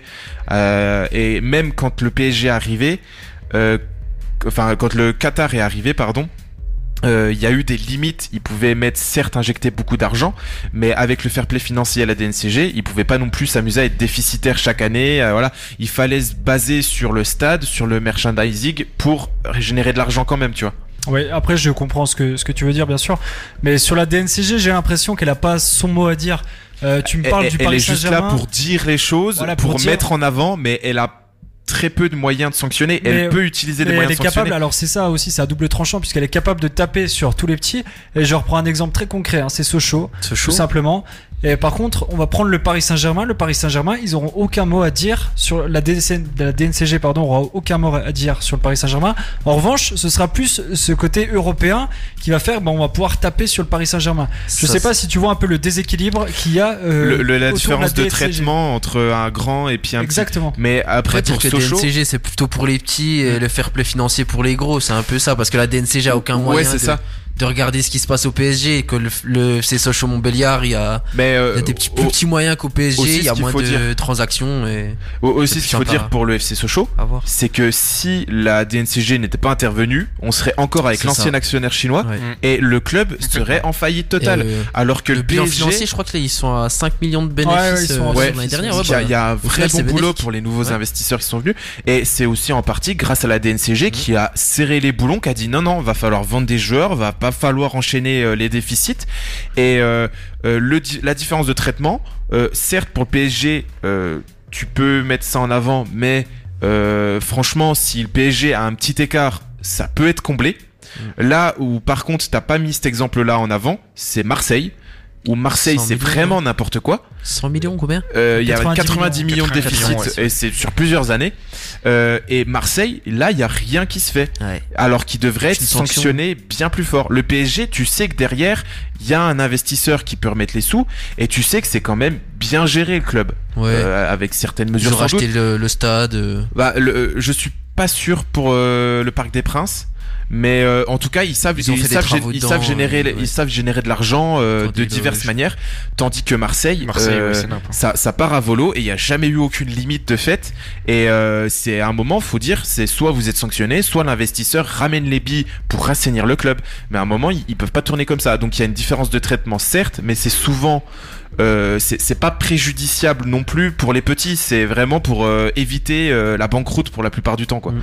Et il faudrait qu'il soit un peu plus incisif sur peut-être les plus gros. Et on peut même parler de Saint-Etienne. Euh, première année en déficit, 2 millions de déficit je crois. Alors euh, le board a décidé de baisser un petit peu. ils étaient à 108 millions à l'époque où il y avait une, une villa pardon. sauf ce qu'il faut prendre en compte, c'est qu'il va y avoir le transfert de Fofana. Qui rentre en compte. Ouais, qui, qui s'échelonne, voilà, c'est ça. Donc ça va combler ça, d'où le pourquoi du comment. Saint-Etienne reste aujourd'hui le cinquième club d'Europe à avoir euh, à être un club euh, en bénéfice, ouais. simplement. Parce qu'ils ont enchaîné quand même les très bonnes années. Après, ils ont peut-être eu, euh, ils ont peut-être un peu pris trop la tête, trop la grosse tête, pardon. C'est quand ils ont coupé ce salary cap. C'est un peu là où il y a eu un déclin sportif et aussi économiquement, ils ont été plus en difficulté. À la fois, il y a eu un éclat sportif puisqu'il y a eu les, les, résultats qui ont suivi quand même euh, pistes de qualification en Europe avec Gasset. Mm. En revanche, derrière, bah voilà, une fois qu'il y a eu le contre-coup, a voilà, été contre-coup a été très très dur et au final, bah on voit qu'aujourd'hui ils sont obligés de repartir avec des jeunes parce que c'est ce qui coûte le moins cher au club tout simplement au niveau des salaires. Même s'ils ont enlevé Mvila, ils ont enlevé Perrin, ils ont enlevé Ruffier, ils ont enlevé tout ce qui leur coûtait très cher, mais ils sont obligés de repartir avec des, joueurs, euh, bah, on va dire plus jeunes, mais euh, avec un salaire euh, plus faible tout simplement. Parce que voilà aujourd'hui Saint-Etienne ils ont besoin d'argent puisque ça rentre plus à cause des matchs ça rentre plus tout simplement les droits TV c'est pas le positionnement qu'ils espéraient l'an dernier par exemple donc mm. aujourd'hui ils sont en, en, déficit pour ça cette année. Mais en revanche il y aura quand même le transfert de Fofana qui va venir quand même... et s'échelonner sur les plusieurs années. Faudrait quand même me dire comment Saint-Etienne arrive à être déficitaire après avoir vendu Fofana à 40 millions Saliba, à 30 millions et Cabella à 15 millions en un an. Bah, ça, ça, ça, c'est un gros mystère. Ils sont passés de place européenne à 17ème, quoi. Certes, mais ça fait 70, 85 millions vendus en un an. Moi, je pense qu'il y, a des petites choses en coulisses qui sont pas exceptionnelles à Ils ont joué un peu trop les riches. Euh, moi, je me rappelle d'une époque où ils étaient à 40 millions de budget comme Montpellier. Mm. Euh, et là, ils sont passés du double bientôt au triple. Et euh, il y a il y a eu une ascension du budget, mais pour autant, le club a pas changé. Pour moi, il a toujours ce, ce, même euh, niveau euh, mm. qu'avant, quoi. Enfin, pour moi, ils vont pas plus haut que Montpellier, et pourtant, ils ont le double du budget maintenant. Je pense que Kayazo, Romeyer, et toute la troupe, euh, ils jouent beaucoup sur leur statut de légende pour pour s'en mettre plein les poches et un peu détourner d'argent. Parce bah, ils en parlaient hein, d'ailleurs pendant le, le dernier confinement, apparemment à hauteur de 600 000 euros par président. Donc euh, voilà, tout simplement. Et euh, pour revenir, c'est ce qui c'est ce qui découvre, je pense. Je pense qu'il y a plus, hein, honnêtement. C'est possible. Et pour revenir un peu sur le fait de, parce qu'il me semble que c'était monté à 104, 108 millions à peu près le. C'était 108 millions point le, le, budget. le plus grand budget de leur histoire. Voilà, c'est ça. Mais euh, je pense qu'au final c'était à double tranchant. Ils ont ils ont vu une année ce que c'était d'obtenir ce, ce budget et puis de mettre les salaires aussi à côté. Et au final, je pense que à trop jouer, souvent, bah voilà, on se perd un peu dans. Tu te brûles les doigts. Voilà, exactement puis on se perd un peu dans, dans cette lignée qu'ils avaient avant. Et au final, on voit que bah, ils ont perdu tous ces joueurs parce mm. que voilà, il y avait peut-être plus le budget l'année d'après pour payer. Je peux presque faire un euh, parallèle avec Arsenal. Hein, c'est un peu ça aussi. C'est un peu ça. Et voilà, aujourd'hui, euh, faut, faut vivre avec ses moyens, on va dire et euh, ne pas surjouer, tout simplement. En tout cas, ce débat vous a animé. Il y en a un autre de débat qu'on va peut-être euh, faire plus court, surtout. euh, on a parlé aussi, il y a eu un petit débat cette semaine. Est-ce que la Ligue 1 devrait revenir à 16 ou à 18 euh, Pour le moment, il y a 20 équipes, tout simplement, dans, dans le championnat. On sait qu'il y a eu des, des, barrages maintenant instaurés pour un peu réanimer et puis mettre au goût du jour aussi cette Ligue 1. Est-ce qu'aujourd'hui, pour vous, comme la Bundesliga par exemple, la Ligue 1 devrait venir à 18 euh, pour pouvoir animer peut-être davantage cette Ligue 1 euh, Oui, mais. Euh, oui, parce que il y a trop de monde. Enfin, c'est pour un, le cinquième championnat européen, être à 20, c'est peut-être un peu de trop. Par contre, euh, je mets un bémol, c'est que il faut que ça suive derrière en Ligue 2 et en National. Mm. Et je pense que là, avec, euh, on parle des droits télé, avec Canal Plus, tout ça, euh, je pense que avec tous les problèmes économiques, je pense qu'il faut trois ligues professionnelles maintenant en France. Mm. et si tu baisses le nombre de clubs en Ligue 1, faut quand même que tu permettes, notamment aux équipes de national, d'avoir enfin ce niveau professionnel, mm. ce vrai standing, et puis d'avoir ce vraiment ce trio ça te desservira dans le temps. Euh, et je pense que c'est vraiment nécessaire et très important d'avoir un national avec des clubs, je trouve, qui montent de plus en plus en puissance chaque année. On a des, on a toujours au moins un ou deux gros noms dans ce championnat. Bastia cette année. Et, Bastia, Sedan, et, et, si tu passes à 18, bah du coup t'en as deux qui vont descendre en Ligue 2, deux de Ligue 2 qui vont descendre en National, donc tu vas un petit peu rehausser ce niveau aussi en National. Donc je me dirais presque, pourquoi on ferait pas euh, les trois ligues, euh, Ligue 1, Ligue 2, National à 18 Donc ça ferait 54 clubs au lieu des 60 actuels. Mhm. Euh, et tu les passes pro. Tu fais que ce soit trois championnats professionnels. Donc ça veut aussi dire qu'il faudra euh, de la part de la LFP euh, moins prendre la part du gâteau pour la Ligue 1 et euh, déverser davantage pour National et Ligue 2 qui n'ont pas non plus besoin de beaucoup. Je pense que ça, ça, ça, ça, ferait du bien et en plus ça découlera aussi pareil pour le niveau amateur, ça fera que un, un bénéfice supplémentaire quoi. Alors je, je pense qu'officieusement euh, le National c'est ce qui se fait peu à peu parce que quand il y a eu le, ouais, puis quand il y a eu le, le confinement, le couvre-feu, ils ont été autorisés à continuer à s'entraîner. Ouais, mais ils sont toujours dans ce statut. Ouais, c'est vraiment l'antichambre. C'est vraiment du mi entre l'amateur et le pro. C'est du semi-pro la Ligue 2, elle est devenue vraiment compétitive. Euh, les clubs, ça commence vraiment à s'équilibrer. Je trouve qu'il y a très peu d'écart entre euh, le premier et le, dernier. vrai. Et euh, et du coup, je pense qu'il est temps pour le national d'être plus que l'antichambre, quoi. Ils, mm. peuvent être ça. Et on réservons ça au national 2 et national 3 qui ont un très bon niveau et qui peuvent être justement cette bascule entre statut amateur et semi-pro. je, pense que euh, je te coupe Jean.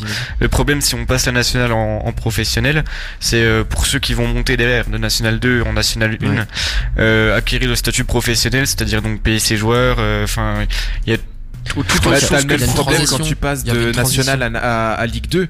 Euh, au final, justement, tu, tu, décales cette transition elle, elle, sera moins forte entre le National 2 et National que entre quelqu'un qui fait euh, National 2, National et Ligue 2. Oui, il y a l'obligation d'avoir un centre de formation, il y a des, il y a des obligations, une feuille de route à remplir quand même qui est assez compliquée. Mais je pense que le National, ça se fait de plus en plus, surtout euh, les clubs de Ligue 1, les clubs de Ligue 2 qui regardent de plus en plus en prêtant des joueurs, notamment en, en National 1. Donc je pense que eux aussi voit que le National 1, ça peut être bénéfique pour eux. Il y a beaucoup de partenariats aussi entre les clubs pro et les clubs de National. Je pense à Montpellier 7, en fait. notamment. Je pense qu'ils ont compris que s'ils étaient, s'ils étaient du travail ensemble, bah, ça pourrait le faire. Non, mais c'est ça. Ouais, Alexis, il a remis un peu le débat, mais euh, il parlait des, des, montées, des ascensions, des descentes euh, de National à National 2. Et ça peut être là la problématique, l'énorme problématique, puisque aujourd'hui c'est quatre clubs qui accèdent euh, au National et quatre clubs qui descendent. Donc là, si on passe à 18, pour revenir un peu au débat, si on passe à 18, ça ferait que le 14e descendrait. Euh, Est-ce que les clubs sont OK pour voir le 14e descendre en national? Je suis pas sûr. Après, si on réduit euh, le, le, nombre de clubs, bah, tu fais en sorte de, de réguler aussi tout ça derrière. Enfin, tu, tu remets en forme le national 2. Quoi. Euh, Moi, je trouve que ça serait bloqué. Enfin, le fait de passer bloqué des équipes justement qui. Euh, je pense à Arlavignon qui, qui, une année est monté en Ligue 1. C'est, enfin, je veux dire, pour ces équipes-là, c'est, euh, enfin voilà, c'est des mecs qui joueront jamais des matchs de Ligue des Champions et tout, mais t'arrives une fois en Ligue 1, tu dis putain, c'est génial. Enfin, pour le club, pour les supporters, pour tout. Maintenant, on voit ce que c'est Arlavignon, ben, c'est en, c'est en régional, je crois maintenant. Donc, euh, mais voilà, les mecs ont vécu une saison. C'est ce qu'il faut éviter. C'est sûr, bah après, ça c'est aussi d'autres contraintes, c'est aussi la, la, gestion du club d'Arlavignon aussi qui a fait que.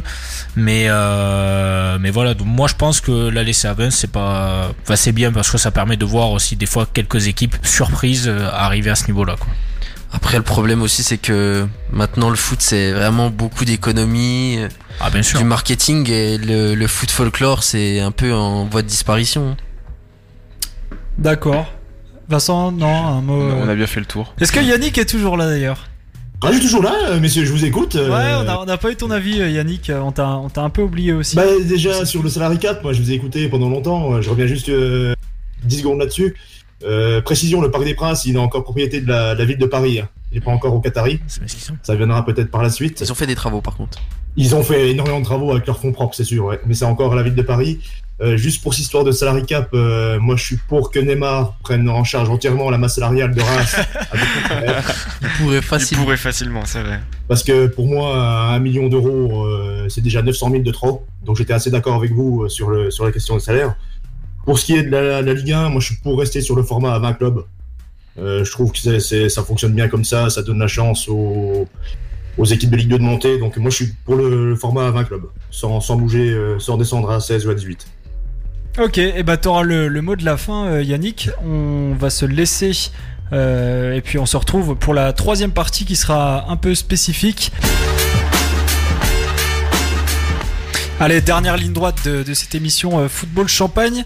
Euh, aujourd'hui, pas de quiz malheureusement puisque Pierre n'est pas là, mais on va peut-être aborder un, sujet euh, d'une façon différente euh, et je vais l'animer non seulement les jeunes, l'éclosion des jeunes et puis on voit de, plus en plus de talents sur les pelouses et notamment la, fameuse Ligue des talents en France.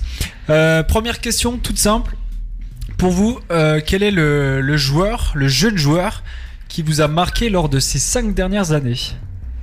Mbappé, hein. Mbappé. Ah oui, je pense qu'on est tous d'accord. Mbappé, oui. Ouais, ouais, À moindre mesure, peut-être Haaland. Haaland, ouais, là sur la fin, voilà, c'est plus, récent, mais Mbappé, ce qu'il a fait. On va dire que là, un voilà. Peu inégalable. Mbappé là depuis euh, bah, depuis un an et demi à peu près il galère de plus en plus mais euh, c'est vrai voilà sur la Coupe du Monde déjà euh, là quand t'as début de carrière t'as 19 ans tu vas te tu vas te choper une Coupe du Monde et surtout tu marches sur tout le monde en Coupe mm. du Monde c'est c'est exceptionnel mm. Du coup, vous semblez assez unanime sur, sur ça, le fait de dire que Mbappé, c'est le meilleur jeune de ces cinq dernières années. Mais à côté, il y en a, il y en a beaucoup aussi. Est-ce que pour vous, il y en a un que vous aimeriez mettre en avant, alors que ce soit en France ou ailleurs notamment? euh, Vincent, je te vois sourire. Alors pourquoi? Euh, Parce que moi, je pense forcément à Gunners, mais Saka. Euh, ça va dire Saka. Il y, a Saka, mais je suis même presque encore plus euh, agréablement surpris. Et c'est très très récent. Là, c'est vraiment. Euh, il y a même pas quelques mois, c'est Smith Rowe, ouais. Ah ouais, Smith Rowe. Que, que je trouve vraiment fantastique. Alors, il est encore limité physiquement, mm.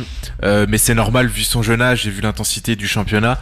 Attends, je passe, c'est un bon joueur. Mais il, il, fait tellement de bien au milieu de terrain et tellement content d'avoir jarté aux îles pour un joueur comme ça, d'avoir laissé la place à, un jeune comme ça, c'est c'est une vraie opportunité tant pour lui que pour Arsenal et euh, j'adore ce joueur et j'espère qu'il va pas nous faire une wheelchair et que voilà il va il va tenir sur la sur la durée quoi. Alexis, toi, il y a un joueur euh, qui te Moi, je vais être chauvin, hein, c'est Cherki. Euh, j'aimerais bien voir Cherki exploser. Hein, franchement, ce qu'il fait à son âge, c'est déjà incroyable. Après, il se contente de quelques minutes en Ligue 1, des matchs de coupe. on attend mieux de, mieux de sa part, mais chez les supporters lyonnais, il y a une, une, réelle, une réelle attente de, de Cherki. Quoi. De toute façon, voilà, c'est, il a annoncé comme être le successeur de la ah, casette et Fekir. Hein. Voilà, donc, le euh, meilleur du centre de formation de l'histoire de Lyon. Ça va être compliqué. Ça va être compliqué quand même pour lui. C'est un statut pour lui, je pense, qui est difficile à. Je le trouve moins mature que Fekir et la casette. Donc ça va être compliqué pour lui. Ça peut être difficile pour lui de supporter cette pression des supporters. Euh, on voit euh, sur les réseaux dès que Cherki rentre pas ou ou qui où il fait une rentrée, il fait deux trois gestes, tout le monde va s'enflammer un petit peu. C'est vrai qu'il y a une attente incroyable ah oui, Cherki quoi. Bon, personnellement, moi, c'est Jadon Sancho. J'aime beaucoup. C'est un joueur un peu street, on va dire, qui, qui a pas peur de d'user de sa technique euh, en un contre un, qui, qui provoque, qui, qui joue en passe, qui joue juste. Il est peut-être un peu encore euh, moyen en finition. Il peut améliorer ça, mais c'est vraiment un joueur que j'apprécie voir jouer. Sinon, il y a Callum Hudson-Odoi, aussi de Chelsea, un peu pareil. C'est vraiment des joueurs un contre un, ils se posent pas de questions, ils y vont.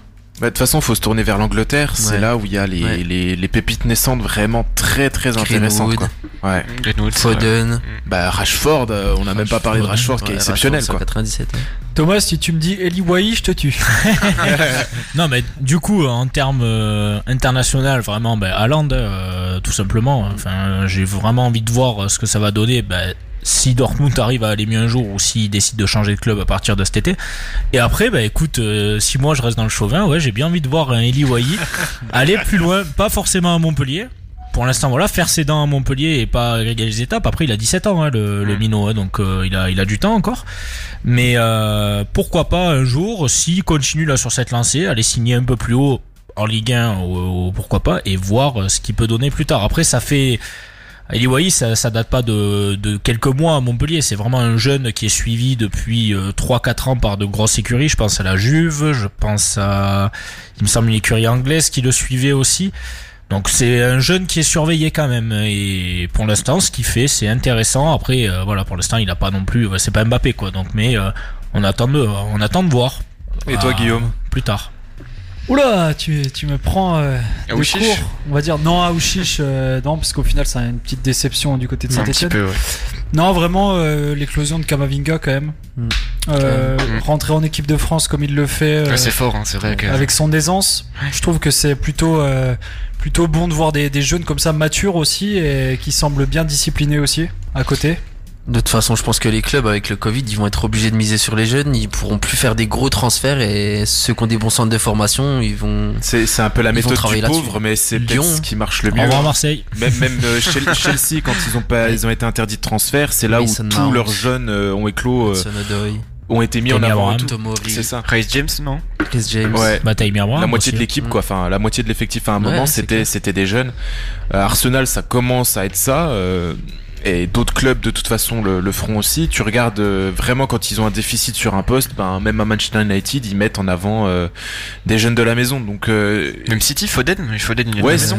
Hein, il, est, exceptionnel Foden. Si si Foden de il, est pas post formé lui, non c'est si, si si il vient de, enfin il est formé à City depuis le petit ouais. Yannick, toi, t'as un jeune qui t'a marqué? Ouais, il y a un jeune qui, moi, qui m'impressionne depuis un an là, c'est Kamavinga. Moi, je le vois vraiment, euh, vraiment aller loin. Euh, au niveau mental et au niveau physique, il m'impressionne ce joueur, donc je pense qu'il va faire une belle carrière. Après, on n'a pas parlé d'un joueur aussi en Angleterre de ton club. C'est moi, c'est le joueur que j'aime bien, c'est McTominay. Ouais, après McTominay c'est un peu un, bûcheron on va dire.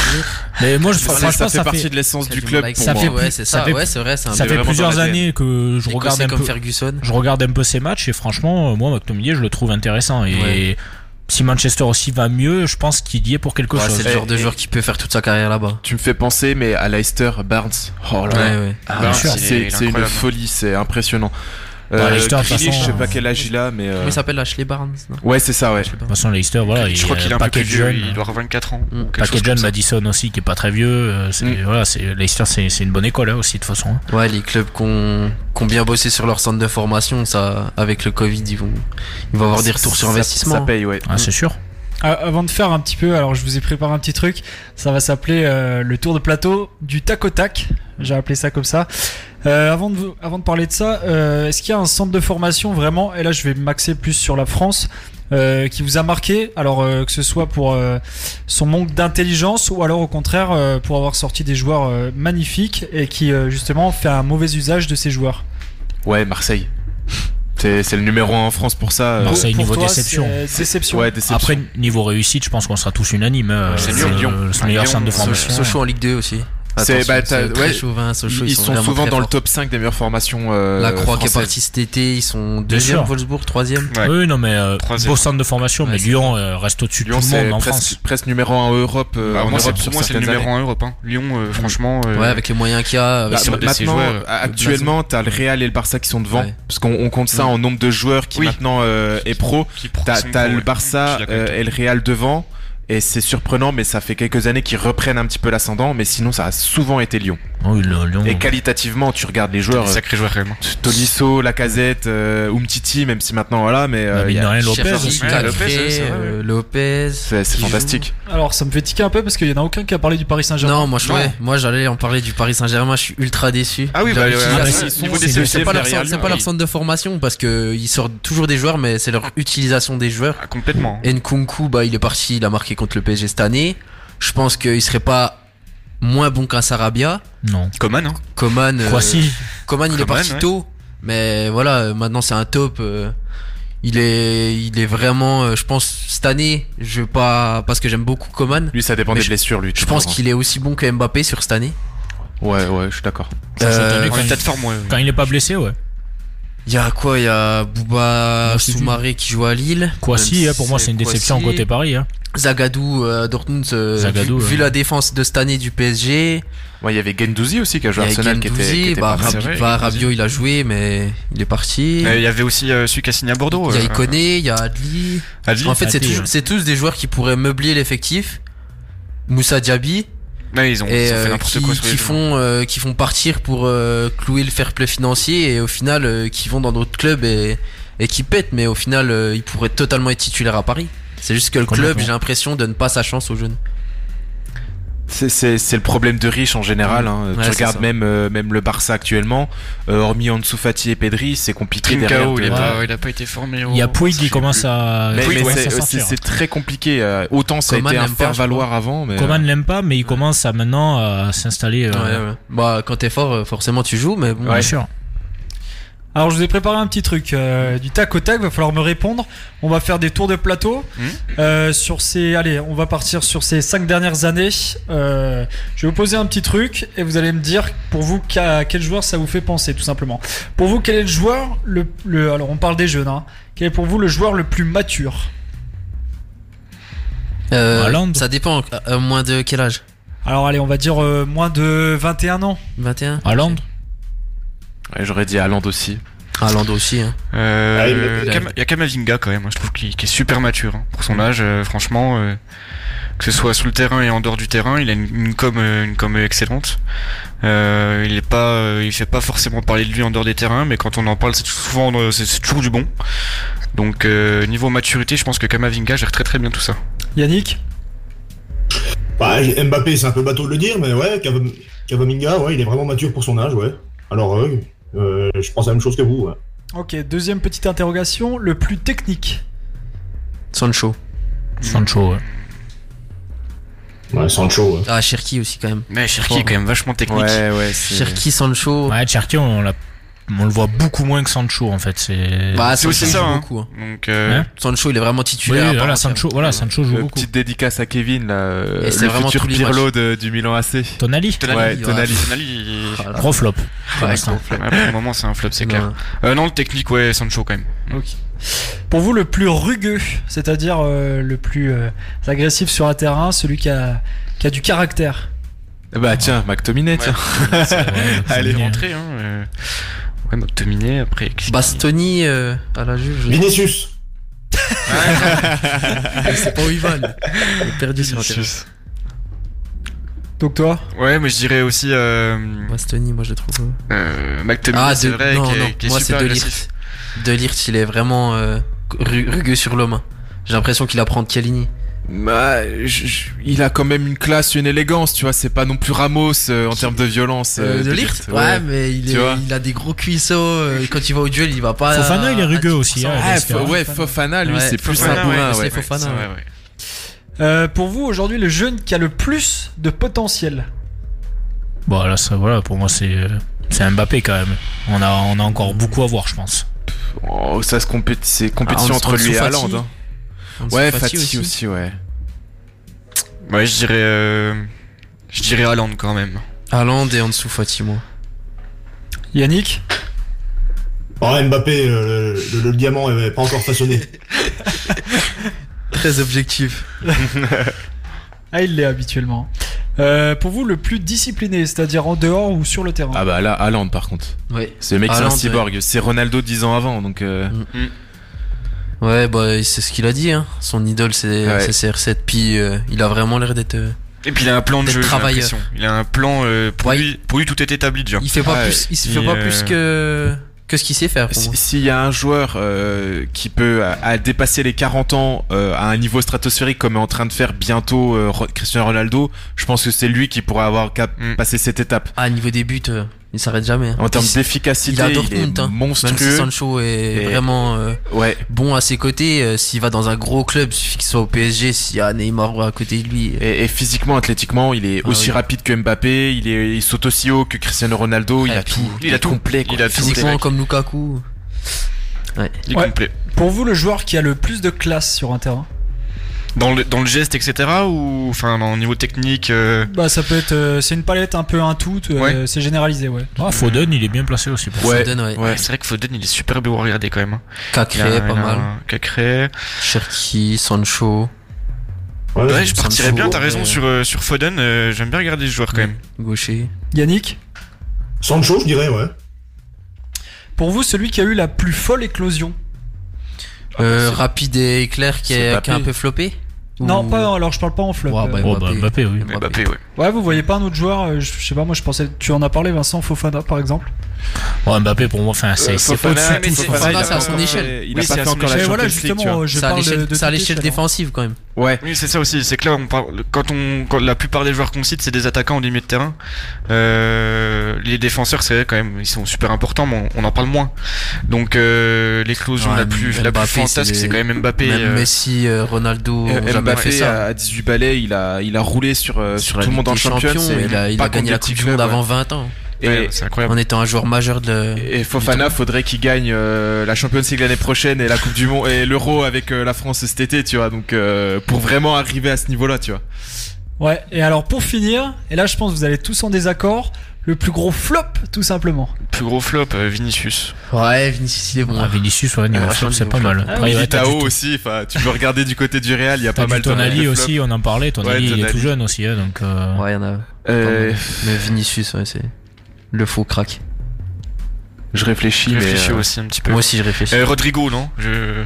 Non, ça, bon, après Rodrigo il était moins annoncé comme un crack que Vinicius. Oui, c'est vrai que Vinicius, que moi quand j'en entendu, quand je l'ai entendu arriver au Real, je me suis dit bah c'est le futur Neymar quoi. Ouais, ça y est. Euh, bah non, complètement.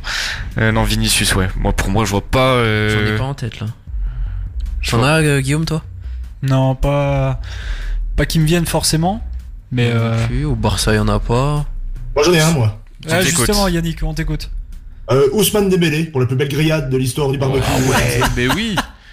Il revient, il revient. Mais ah non, mais c'est c'est pas ce qu'on attendait de lui. Ouais. Ah oui, par rapport au, au, au coût Mm. Euh, et, par rapport à toute la, enfin, il, se fout de la gueule du monde en fait. Mais, mais euh, de manière, euh, moi je trouve ça rigolo, tu vois, comme il le fait. Mais il, il, a, il a détruit le game haut la main, je pense. bien vu, bien vu Yannick. Ouais, j'avais pas pensé non plus. Et, et, allez, pour conclure, on va passer en dessous des 18 ans. Ce, Jean, je sais que t'aimes bien regarder ces joueurs-là en plus.